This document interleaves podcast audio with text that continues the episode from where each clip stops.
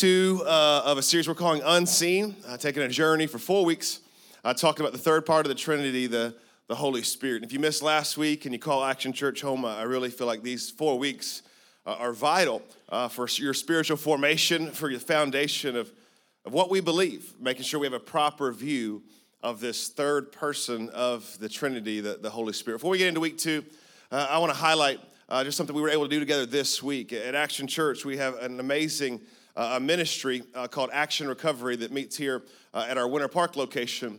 But this semester, uh, we started an Action Recovery small group at Sanford as we get ready to launch the full thing uh, very, very soon. And they just finished their 12 steps. And we actually had one of our members there. Several members from uh, uh, Teen Challenge are, are, coming over and finding community there, really next steps in, in their recovery. But we're also, we saw this week, one of our, our church members who's been battling uh, addiction. Uh, another church member found a place in New York where she could go with her kids and spend a year in recovery, keeping the family united as she fights for her freedom. And so, just so uh, grateful for those of you that call Action Church home that make stories like that possible. You may never meet uh, that woman or that family, but because of your generosity and because of what we get to do together, we are seeing both eternities changed and lives changed as well. And so, so grateful uh, to call Action Church home myself and, and give to the mission here. Unseen week two, talking about the Holy Spirit. We talked last week, uh, starting off, that, that a lot of times we leave out the Holy Spirit because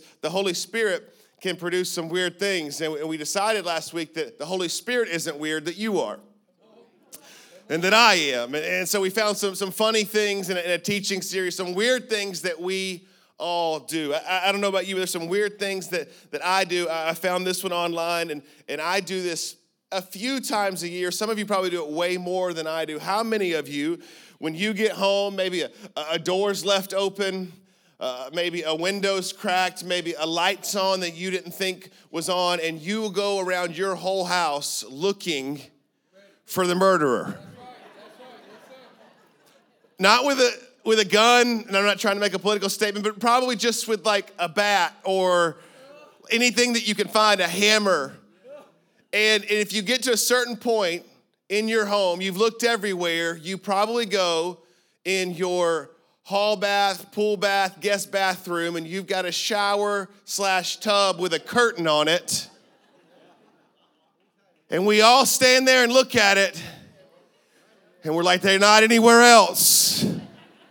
They're probably right there. And we either slam it back or we jump into it. Some of you do that every night. You can't get in the bathroom without pulling back the shower curtain because you feel like the person waiting to murder you is standing right there. It's a weird thing to do. Why are they hiding there? And if they were there, are you actually prepared to do anything about it? Probably not.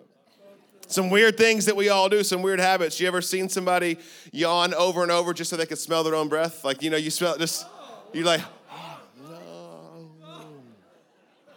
Here's my, here's my last one this week. I got a lot of content. I, I got to get out of fun and into teaching. But uh, how many of you always are obsessed like I am? Well, I, I, speak for a living. I'm in front of people. I'm always checking a mirror, checking my phone, or asking Gabby, "Is there anything in my teeth?" Anybody ever like, do I have something in my teeth? But here's the weird thing how many of you will pick your teeth with anything you can find? It doesn't matter what it is. Just me? I mean, it doesn't matter. If it fits, I'll, I'll do it. I'll find something in the car, I'll fold up a piece of paper. That's disgusting. But we all do it. The Holy Spirit's not weird. People have made him weird. I want to go a journey today talking about his role. What is the role of the Holy Spirit? I found a, a thought that I want to read to you because I think too many of us are doing life without the power of the Holy Spirit. I found this quote Atheists don't profess to have a relationship with the Father. Jewish people don't profess to have a relationship with the Son, but too many Christians don't acknowledge or have a relationship with the Holy Spirit. And if we leave out a member of the Trinity, do we really have a true relationship with God? Like, can we actually have a fulfilling, full, authentic, intimate relationship with God if we leave out one part of the Trinity. So I want to give you three reasons today why I believe some of us could be doing life without the Holy Spirit. And then I want to give you five points today on his role in your life. Three things, three reasons why we're doing life without him, and then five things that he can and do in your life if you allow him to move. Acts chapter 19, we read it last week. While Apollos was at Corinth, Paul took the road through the interior and he arrived at Ephesus. There he found some disciples and they asked him, Did you receive the Holy Spirit when you believed? They answered, No. We had not even heard that there is a Holy Spirit. And, and that is the first point today. That one of the reasons that we would, we would do life without the Holy Spirit is we don't know Him. Like we don't know Him. Maybe we're scared. Maybe it's false teaching that's caused us to be pushed away. Maybe it's ignorance. Maybe we're just new. We didn't even know. Maybe we're like here in Acts chapter 19. It's not that they had false teaching. It's not that they were scared. They said, We haven't even heard. I believe there are dozens, if not hundreds, of you today in our auditoriums that may say, I, I just never heard. I, I've sang about it. I kind of get it, but I've never heard it. What is the Trinity? What is the Holy Spirit? What is the person of the Holy Spirit? And it's a great time to be at Action Church if you have those questions. He is a person, He is a friend, He is fully God. That's the second one. Write this down. Reasons we would do life without the Holy Spirit. We don't believe He is actually God. We believe that He's less than, that a lot of times you see people, they have the Father, then they have the Son, then they have the Holy Spirit. No, it's a triune being, it's a Trinity, three equal parts with distinct roles, but a part of the same person, the Trinity of God. Father and Jesus are real, but so is the Holy Spirit. Acts chapter 5, verse 3 and 4. Then Peter said, Ananias, how is it that Satan so filled your heart that you have lied to the Holy Spirit? You have not lied to men, but to God, making it very clear that the Holy Spirit is God. At Action Church, we, we classify ourselves as a spirit filled church. We, we believe that the gifts of the Spirit and the power of the Holy Spirit that move throughout the New Testament didn't stop with the New Testament church. If, if Jesus said, I will build my church and the gates of hell will not prevail against it, and he said, It is better that I give you this gift so that I go away, there's no way that he would have taken that gift away. So we believe in the full operation of the power of the Holy Spirit. We are a spirit filled church. But in context of this point, we're a God filled church. Like there's actually no option.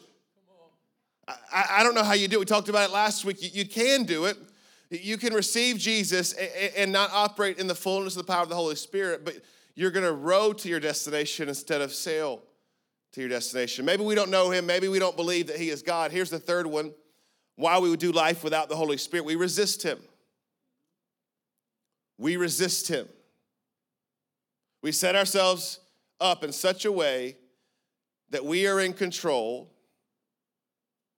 that we lead our own life and we, we know He's there, but we resist His speaking, we resist His leading. It says this in the book of Acts, chapter 7 You stiff necked people with uncircumcised hearts and ears, you are just like your fathers. You always resist the Holy Spirit. This is probably the one that, that catches most of us If you've been in church, if you've had a relationship with God, you, you probably know the Holy Spirit. You probably have a good theological stance that you believe that He is equally God. So, if I'm talking to the Christians and, and why do we do life with the Holy Spirit, it's probably this one right here because we resist Him. Catch this because we love control.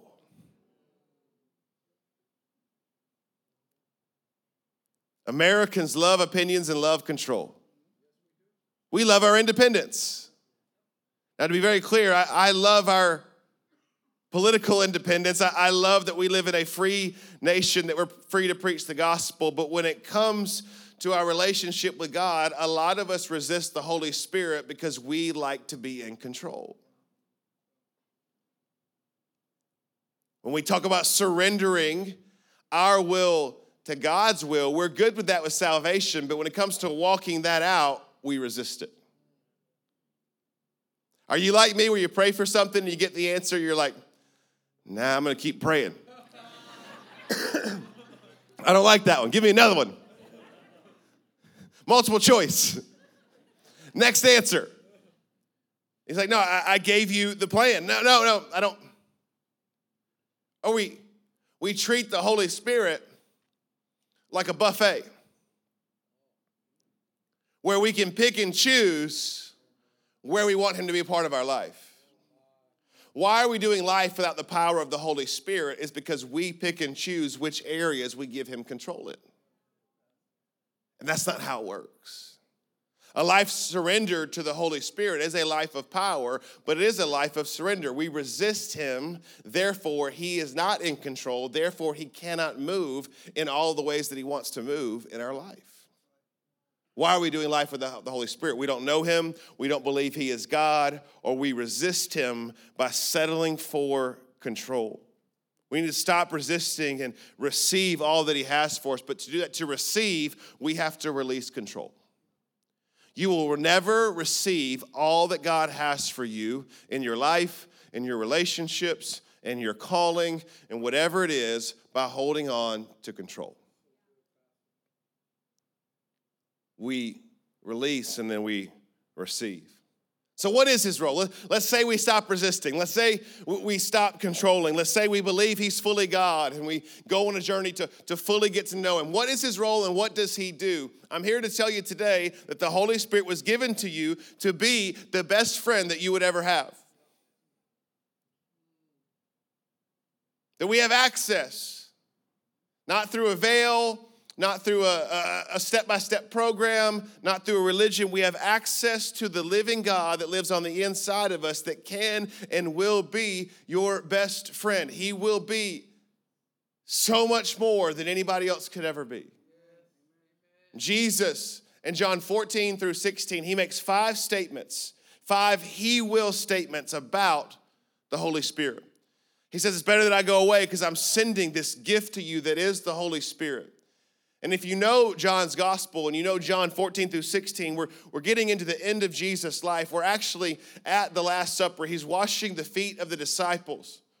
And so, the last conversation that he ever has with his followers, he spent three years with them. Over three years, he could have had this conversation at any point. And I don't know about you, but, but I've got two boys. And if I knew that tomorrow that I was going to be falsely accused and arrested, and by the end of the week that I would be dead, my last moments, my last conversations, would I would have said the most important things in my heart and on my mind for them. So, too many of us are doing life without the Holy Spirit, and we see Jesus in John 14, 15, and 16 taking the last opportunity to teach, the last opportunity to, to communicate, the last opportunity to share his heart with his disciples, and he's talking to them about the Holy Spirit. If Jesus says it's better that I go away, if Jesus says that you will do greater things, if Jesus takes the last moments of his life with his followers to talk about the Holy Spirit, you and I cannot live a powerful, fulfilling, hope filled life without the Holy Spirit. But we have to know what he's doing, how he's moving, what he's, what's available to us. What is the Holy Spirit's role? In your life. He is your best friend. There's five things that I want to give you today practically that is his role in your life. Write this down. He will be with me. He will be with me. Jesus says in John 14, verse 16, and I will ask the Father, and he will give you another counselor. A better term in the Greek is comforter, to be with you forever. The promise is once we receive Jesus, He will be with us. But I want to ask you, what does that look like in your life? If the promise is He will be with you, how are you taking advantage? How are you utilizing? How are you leaning in to that relationship in which you are promised? What does it look like in your life? It says He will be a, a comforter. A comforter. I don't know about you, but I, I love my comforter in my bed. For too many years, I was cheap when it came to, to bedding, and now I've got a comforter. I could, I could go take a nap right now. I could just cuddle up in this auditorium. You probably need a comforter. It went from hell to, to Antarctica in here in about three weeks, and I love it. I absolutely love it. A good comforter is, is amazing. Well, the boys are getting used to some new things at, at my house uh, since, since Gabby has, has moved in. And She's making a, a house a home. She's warming it up. She's taking the, the hotel uh, daily and turning it into a house. She said it felt like a hotel. There wasn't a whole lot of decorations. There wasn't a whole lot of anything other than paper plates and plastic cups and plastic spoons. Not one dish done for a couple years. Just didn't have time for that. Kingston's first statement when I, he found out that Gabby was going to move in, he's like, "Do we get to use real plates now?" yes, son. Yes, we do. We start buying some decorations and some blankets and some towels and some different things for the guest bathroom. And, and there's two blankets on the couch and there's towels in the guest room. And my boys can't figure out why there's now things in our house that they can't use. Kingston comes out and Gabby says, A decorative towel. He's like, No, it's a towel. And I'm naked and wet and I want to use it. She goes, No, you have your own towels. He goes, I do not understand this new conundrum in our household that we have fully functioning blankets and towels that nobody can use. I heard a story about one time where a wife went and bought a very expensive duvet, thousand dollars, just beautiful, amazing. And the husband gets into the, the bed, he notices that is not there. He says, Where's the thousand dollar comforter that I just bought you? She goes, Oh, no, no, no. That's not for use, that's for decoration. It's folded up at the end of the bed. And he goes, Wait a second, we have things in this house that we pay for that we just look at. It's a long way to get to this idea that a lot of us have the Holy Spirit as a decoration in our house. He's decorative and he's celebrated and he's looked at and he's even interacted with when guests are over on a Sunday, but when it comes to actually using it and using the purpose of it, we, we've settled for something to look at as opposed to use. The Holy Spirit is not a decorative thing, He is a vital thing in your life. It's not meant to be folded up at the end of the bed or folded up at the end of the couch. It's not meant to be folded up and gotten out once or twice a week or when you're in a panic or when you're in a hurry or when you've forgotten something else and you just pull it out. No, no, no. It's meant to be utilized. You don't have a part time relationship with your best friend. You don't have a, a Holy Spirit just to be decorative and to look at and to sound good in songs. He will be with you. Thank you, Pastor Eddie. We're this way. For too many of us, the Holy Spirit is for looks, not for use. It's for decoration, not for impact. And He's the only one who is by your side. Theologically speaking, the Father is in heaven, Jesus is at the right hand, and He gave us the Holy Spirit who empowers us and enables us. He will be with you. Here's the second one he will make Scripture come alive. He will make Scripture come alive. But the counselor, John 14, the, the Holy Spirit, whom the Father will send in my name, will teach you all things and will remind you of everything that I've said to you. It's this idea of, of revelation. If, if you've been following God for any amount of time, you, you, you've read this thing over and over and over again, but, but you read something and you find something new. Now, you don't find something that it doesn't actually mean. That's called out of context and that's called heresy. It's not like, oh, I've never heard that before because you made it up.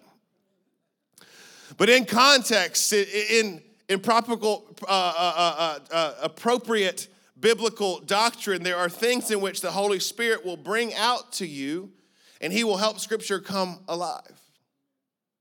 Does anybody love to read in here? I'm not a big reader, as you could probably tell. I'm from Birmingham. I'm not real smart. I have ADHD, and I've never really finished a book. You know, you get the point. You start reading it, you get a story, you skip a few pages. Like I finished it, but never like page for page because it just gets boring in the middle. You know what I mean? A lot of you start telling the same thing over and over again. I got it. You're telling me another story about the same point. Got the point. Next point. Okay. One, one of the cool things is is to talk to though the author. I was uh, have the privilege of, we were doing dinner with John Bevere, Gabby and I, a few weeks ago. I was at dinner with John Maxwell just a couple of weeks ago and talking to them about the books that it's fascinating to talk to the author about the book. So you're not just reading it, you're actually figuring out where it came from and the, the, the life application and the journey in, in their story to get them to, to write that. There's something about talking to the author of the book, getting them to sign that book. It's, it's a moment. And I'm here to tell you today you have access to the author of the book.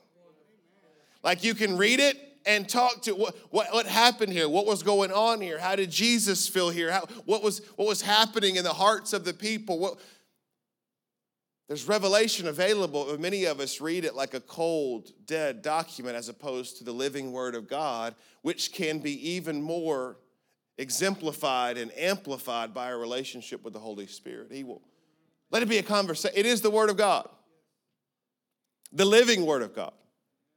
Therefore, it can come to life. How does that happen? It happens through revelation. How does that happen? It happens through our relationship with the Holy Spirit. It's more than reading, it's experiencing the Word of God.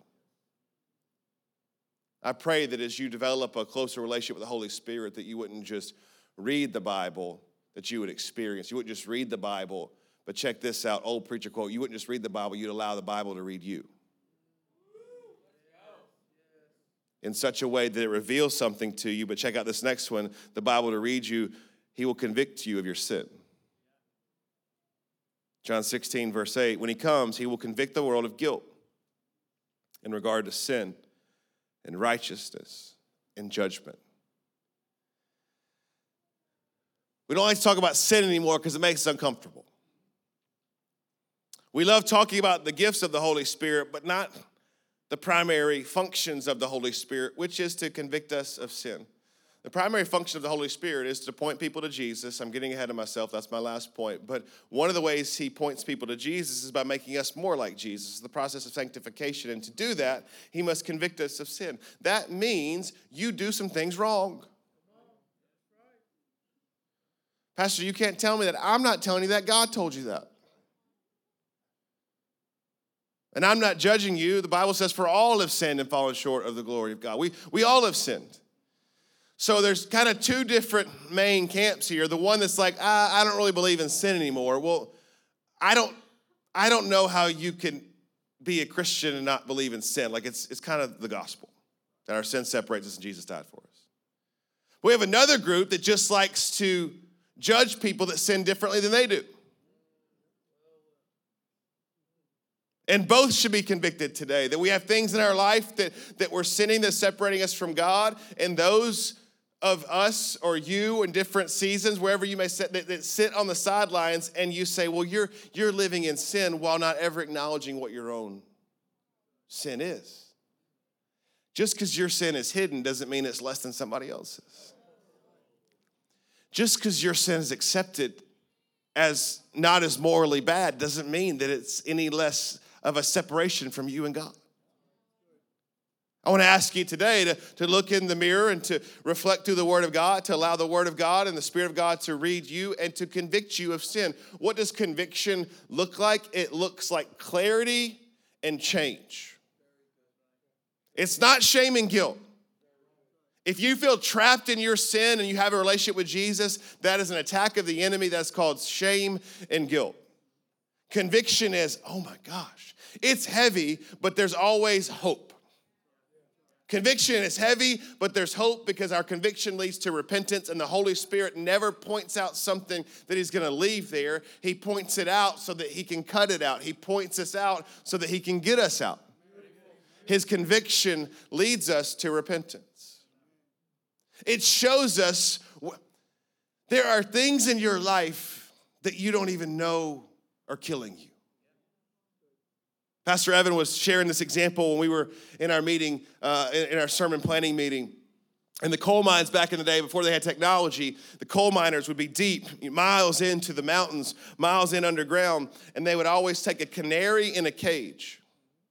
They take a canary in a cage because the canary would begin to freak out, and then once there was lack of oxygen, the canary would always die first. And I'm sorry for any animal lovers, but they would take the canary in. So when the canary got sick, they knew if this thing is freaking out, if this thing is dying, there's not enough oxygen here, we've got to move. Or there's a, a poisonous gas in here, it was more sensitive to the elements, and it would show them they've got to get out of here because this thing's going to kill you. The Holy Spirit is the same way. He is our canary in a cave, and He will show us hey, this is dangerous. Hey, you're getting close to being out of oxygen. Hey, I don't know how much longer you can make it if you keep going this way. And He will convict us, and He will set us free, and He will give us a way out. But you and I have to listen to that conviction, stop resisting, release control, and actually make some changes. Pastor, are you talking about a works based faith or I have to prove something? No, but your faith should be proven. And that comes to listening to the Holy Spirit, being convicted of your sin, whatever it is, and then making a change. He will convict you of your sin, not to make you feel bad, but to set you free. Convict me of my sin. Here's the fourth one. The fourth, He will, that Jesus gives the disciples. John 16, verse 13. He will be my guide. He will be my guide. But when the Spirit of truth comes, He will guide you into all truth. He will not speak on His own, He will speak only what He hears from the Father, and He will tell you what is yet to come. He's gonna be your leader, He's gonna help you. And again, as Western society, as Americans, we don't like to be told what to do. Have you ever traveled before overseas? It, a lot of times, people don't like us. They're like, the arrogant Americans are here. And I'm like, well, I'm not arrogant. And then I remember a few years ago, I was traveling in a foreign country, so different that we're traveling on the opposite side of the road, don't speak the language, but I'm in a, a taxi and I'm in the back seat angry because I think we're going the wrong way. I can't read the signs. I can't speak the language. I've never been on that road before in my whole life. And I'm thinking, I don't think this guy knows what he's doing. This guy's an idiot for sure. He should have turned right. No idea. And yet, that's how we treat the Holy Spirit. Like, I don't know. You're saying stop that. I think I think I'm fine. You're saying I should go this way. Now, have you are you sure? No, he will be the best God in your life. And, and if I can explain the Trinity basically today, he is the tour guide. And here's how I've always explained it. The, the Father, God, plans the trip. Jesus pays for our trip. And the Holy Spirit guides us on our journey. So we, we thank God for His will. Thank you for your plan. Thank you for these gifts. Thank you for placing me here on purpose and for purpose. Thank you so much, Jesus, for your grace. Because without you paying for it, without your grace, I could not be saved and I could not be sustained through this life. And yet we stop there and we have so much left to do. If God was done with you, He would have taken you at your moment of salvation.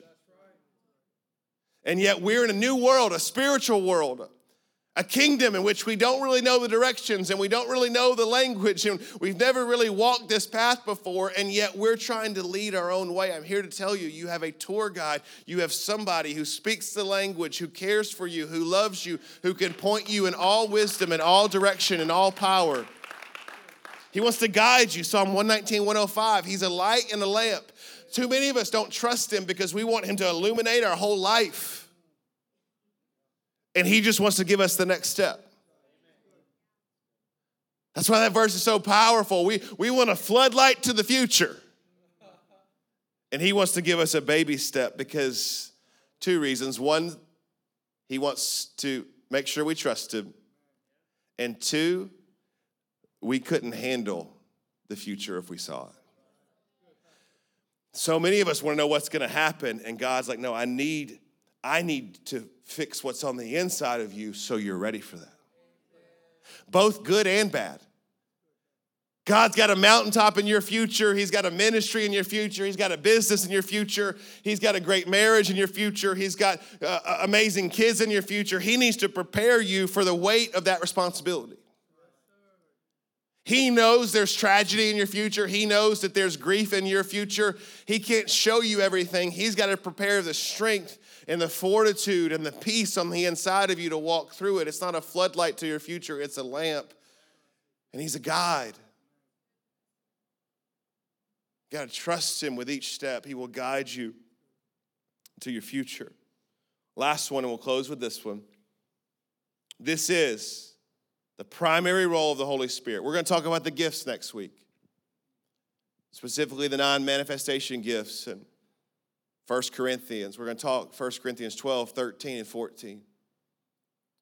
But if we're not careful, in a spirit filled church that loves to worship and loves to pray, loves to seek God, all amazing things, if we're not careful, we will change the Holy Spirit's primary role. And his primary role is number five he will help me point people to Jesus. His role, his primary function is to point people to Jesus. John 15, verse 26. When the counselor comes, the Holy Spirit, whom I will send to you from the Father, the Spirit of truth who goes out from the Father, he will testify about me. Every gift, every fruit,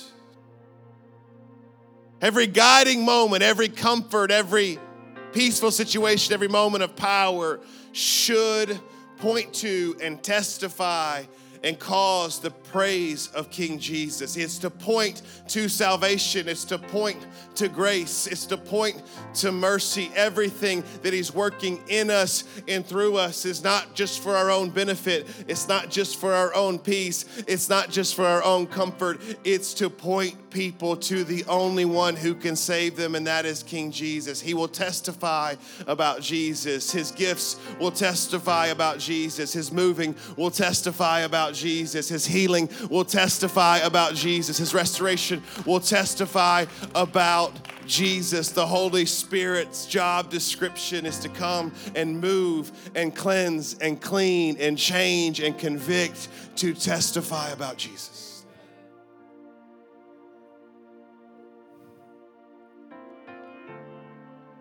My prayer all week is you may not be ready to jump all in. That's okay. We talked about last week. But I just, I'd love for you to take a first date this week. Just invite him in to an area of your life. I'm telling you, all in's better. I'm telling you that he is your best friend. But I get it. You've never done this before. Just, just open the word of God with a fresh perspective. Just start your day with not my will, but your will. What, what are we going to do today? I'm not sure what I should do in the situation. Holy Spirit, what do you think? God, use me today in my in my workplace or in my school just to testify about you. Just, just pick one of these five. He will is a promise, a gift. He will do these things. Will you receive them?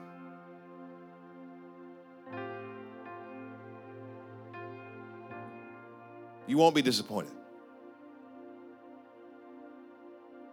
Holy Spirit is undefeated. God has never failed, and He's not going to start with your situation. You can trust Him. Stop resisting and release. Stop doubting and trust that He is God. And you will find a comforter, a healer, an empowerer, a friend that I promise will make the great days better and will make the bad days survivable because He will walk through anything. He will guide you through anything in this world. Let's bow our heads at all of our locations, every head bowed, every eye closed. God, we love you. Holy Spirit, we thank you. What a gift that we have, being able to have a relationship with the living God. I, I pray this week that you would give us fresh revelation. You would give us fresh power. You would allow us to look more like Jesus and point people to Him as well. Thank you for meeting us here today. Church, with every head bowed and every eye closed, uh, I want to give you an opportunity, like we do every single week, to have access to this gift. The Holy Spirit can be your best friend, but there is a, a step that you have to take to have access to a relationship with God God the Father, God the Son, and God the Holy Spirit. The Bible says there's no way to God but through Jesus. which means we have to surrender control. We have to accept what Jesus did with his life, with his death, and with his resurrection, and we have to surrender. Romans says it like this that we confess with our mouth and we believe in our heart that Jesus is Lord. That lordship is important because that's control. We stop controlling and we release, we surrender. If you want to surrender your situation, if you want to surrender your relationships, if you want to surrender your life to the Lordship of Jesus, I want to pray with you today. The Bible calls you to be a disciple of Jesus. But to become a disciple, a follower, you first have to make a decision of surrender. And I want to give you that opportunity today to surrender your life to the Lordship of Jesus. That's you. For some of you, for the first time ever. Others of you, today's a day of recommitment. What, for whatever reason, you've resisted the Holy Spirit. You, you've ran. You, You've been doing life on your own for whatever reason, and today you're coming back. It's a day of rededication or recommitment. I'd love to share that moment with you and see you start that journey for the first time or start it afresh today. If that's you across all of our locations, you say, Pastor Justin, that's me. I want to start or restart my relationship with Jesus today. Would you raise your hand right where you are? Yes, sir. Yes, ma'am. Yeah, yeah, yeah. All in the front here, stadium. Gotcha. Yep, yep, yep. Sanford and Oviedo. Go Going action online. Just a couple more moments. You can put your hands down. If you raise your hand, would you pray this in your heart as I pray it out loud? Say this Say, God, I love you. And God, I thank you for saving me. I acknowledge that I'm a sinner and I'm saved only by your grace. And today I am confessing with my mouth and I'm believing in my heart that you, Jesus, are Lord. Have your way. Thank you. Thank you for saving me. And God, I pray for all of us this week. I pray we would stop resisting and we'd receive, Holy Spirit, all that you have for us. It is in Jesus' name that we pray. And everybody at Action Church said, Amen. And Amen. Church, can we celebrate all the decisions that were just made? Come on, really celebrate them. So proud of you.